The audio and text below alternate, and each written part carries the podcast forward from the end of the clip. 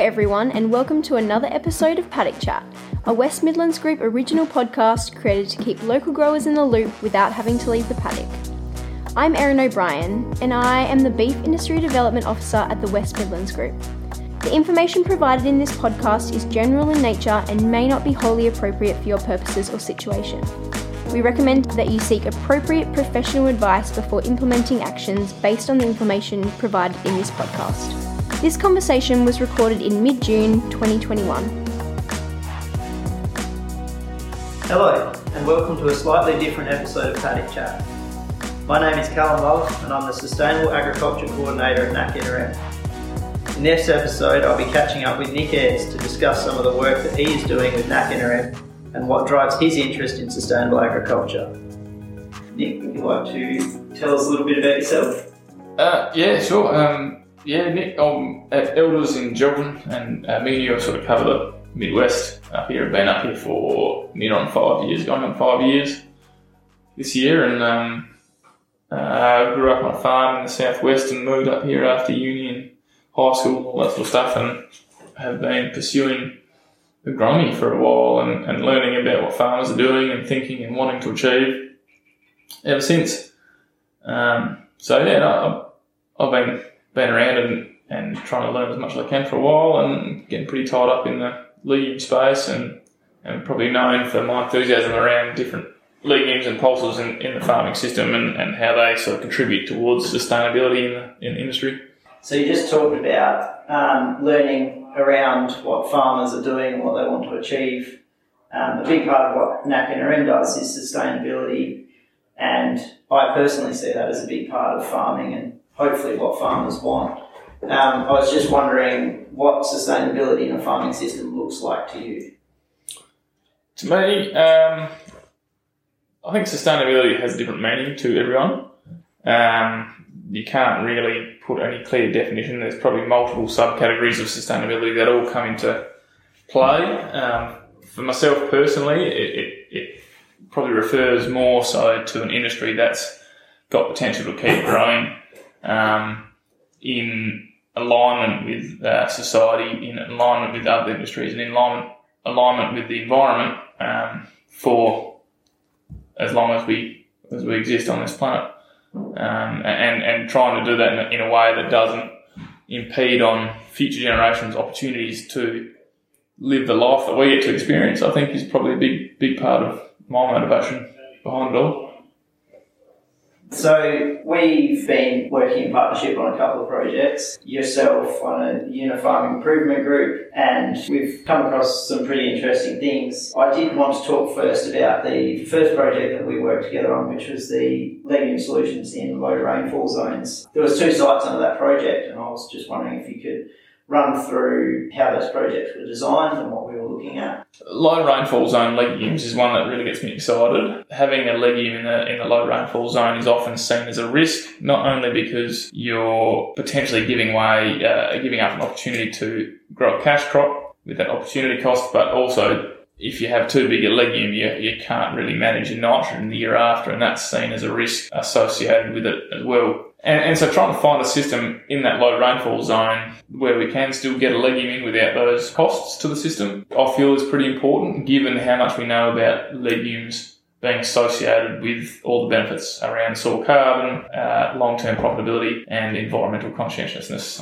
One of the sites we had was a pasture system, and we looked at Serradella and into, into a long-term sandplain pasture. Serradella is something that I get particularly excited about because it has a pretty notorious Uh, taproot with an extremely fibrous set of laterals. Given the small seed size and the plants per square metre, you can you can actually fill a profile with roots extremely extremely well, to the point that it can hold country together, uh, un- unlike any other pasture I've seen, or, or, or pulse crop I've seen, to be honest. Whereas the other site was in cropping country, and that's looking at vetch, which is pretty well a weed. It, it's a biomass accumulator. It just grows like nothing else. Given the seasonal conditions, it'll it'll put on over ten tonne of biomass, and being a high protein legume, that's that's an awful lot of nitrogen, organic nitrogen that you can pump into a system, and trying to work out how to utilise that going forwards is, is really what the real question is all about. The second site being in a cropping system, I know there was some soil testing done on that.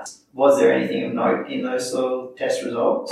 Yeah, we did a lot of testing. We did did some soil testing after the pasture phase. We had some summer rain early in the year, and we had up to fifty-one parts per million nitrates in the top ten on some of those species, and, and that was pretty impressive. I, I haven't seen that too often. Putting that into context with some of the above ground cuts, it was particularly interesting to have have a look at where the protein was actually accumulating in this sort of system, where you have a big amount of biomass on top of the ground. You've actually managed to accumulate a lot more protein on top, and where your protein accumulation perhaps wasn't as large on the top, you've left a lot more of it underneath the ground. So some uh, soil testing correlated quite closely with a lot of the biomass cuts that we did in season. So the second project that we've been doing a bit of work on, um, again with the Unifarm Improvement Group, yourself and N A C Interim, was three sites looking at legumes. They slightly different geographic area. One of those sites is in Mingenew. If you wanted to give us a bit of a breakdown of what's happening there.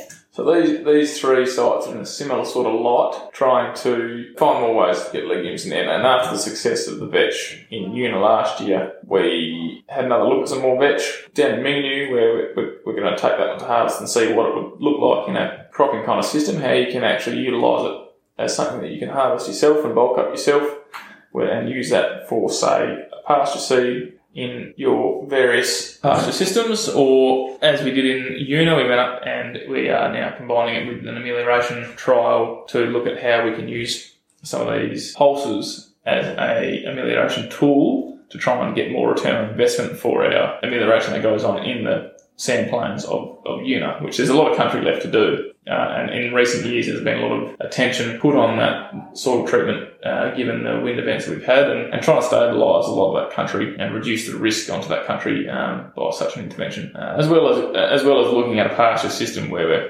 looking at a mixed pasture um, sward and using legumes and grasses in combination to try and produce as much feed as possible in a low rainfall zone. So the Mingenew site itself, I would imagine, probably sees slightly more rainfall. Uh, it'd be slightly different soil type to the unisites. Is there anything you're seeing different in the pastures from, say, Una to Mingenew in the way that they're growing or the way that they're acting in that environment? I, I suspect one of the big things is probably it's a bit further from the coast, and cold nights are probably more prevalent uh, further you get from the coast, and, and that certainly plays a big part. No, none of these pulses or legumes like cold nights or cold days. That, that they much prefer a good autumn or a good spring, which makes a lot of sense given what they're trying to do, but the um, it is trying to make sure that, yeah, you've got them in the system where they need to be. So I guess the thing that ties all these sites together, um, obviously they're looking for a less traditional method for a couple of little different problems. They're not an acute change to a system, they're just, just having a bit of a play, trying to learn some stuff. And I guess that's, for me, part of being sustainable in a farming system. The question it brings up is, why are we looking at legumes specifically for these issues or as part of these systems? Uh, legumes are, I suppose, forever have been linked with sustainability. Before we had bag N, they were our major source of N in farming systems for the history of agriculture. And now, since bag N's come along, you can measure it. It's easy to easy to manage, uh, and, and they've become much less important uh, and used much more for disease break. Trying to keep some of these legumes in particularly low rainfall zones or even medium rainfall zones, trying to change the effects of droughts in the long term uh, by keeping legumes rotation is a big part of the picture. And a big part of that comes from the fact that in the north, we tend to grow off a lot of lupins. Uh, that's our biggest pulse crop up here on the sand. They, they tend to like acid sands and do pretty well. And the way we're going with lupins these days, uh, if you do get knocked around with a drought, it actually does leave a lot of that country extremely fragile and it can take a couple of years to recover. So trying to find a value uh, for having an alternative legume in the system where we can reduce that risk of soil erosion going forwards is, is a big part of the picture. It's probably worth noting that in the last year, the locations of some of the project sites have seen fairly extraordinary weather events. Um, First with a particularly large wind erosion event in the middle of twenty twenty and the impacts of Cyclone Serradella. These weather events have highlighted the benefit and the need for activities that can increase total ground cover, activities that have multitudes of benefits and can also do things like building soil carbon. Unfortunately though, nothing comes without risk. So is there anything for people to look out for when implementing legumes in either a cropping or a grazing farming system in terms of pests and diseases? Yeah, as with all new things, there's always going to be risks associated with the unknown. As far as pests go, nothing too different to what we already deal with with our, say, our lupin crops. Grubs are still a drama, and, and budworm's still going to give us grief in spring. The big thing is probably going to be trying to understand what they do for our soil dynamics and, and things like soil pathogens and, and soil disease constraints that we have in, in low rainfall zones that can give us issues. So largely the risks are risks that already exist. Yeah, largely. So we've talked a bit about why legumes in these specific sites and these specific projects, but I would like to talk about why it is that you keep putting your hand up to be involved in these sort of projects and why it is that you personally get so excited about legumes. I know you and I joke about being pasture enthusiasts and starting a pasture enthusiast group. What's behind that? Well, I think the big thing is there is a correlation between organic carbon in the soil and legumes in the rotation. As soon as you take a legume out of the rotation and go to, say, canola, canola wheat or uh, wheat wheat rotation, there is a, a net decline in organic carbons over time, um, which to me is a no-brainer and suggesting that legumes are going to be uh, a key part to play when it comes to either building carbons or retaining carbons in the, in the soil profile. Um, it's about putting value on organic carbons. There's no point having, having them there if you don't think they're of value to you or your system. And to me, I think organic carbons are a, a value. Like we talk about using moisture to grow crops and make money. And organic carbon is, is one of the big factors that characterises soils on its ability to retain moisture, um, and act as a buffer through climatic variability. And so it's, to me, it's a no-brainer that you want to try and have your, as much organic carbon as practically possible in for your farming system. And, um, and, and, and legumes, everything we're doing is about protein. So to me, legumes being a high-protein plant that can have such good benefits for your system, there's no reason why you wouldn't want to investigate how you can change the system and how such system changes will, will change what you're looking at and how the problems that you have to deal with on a daily basis.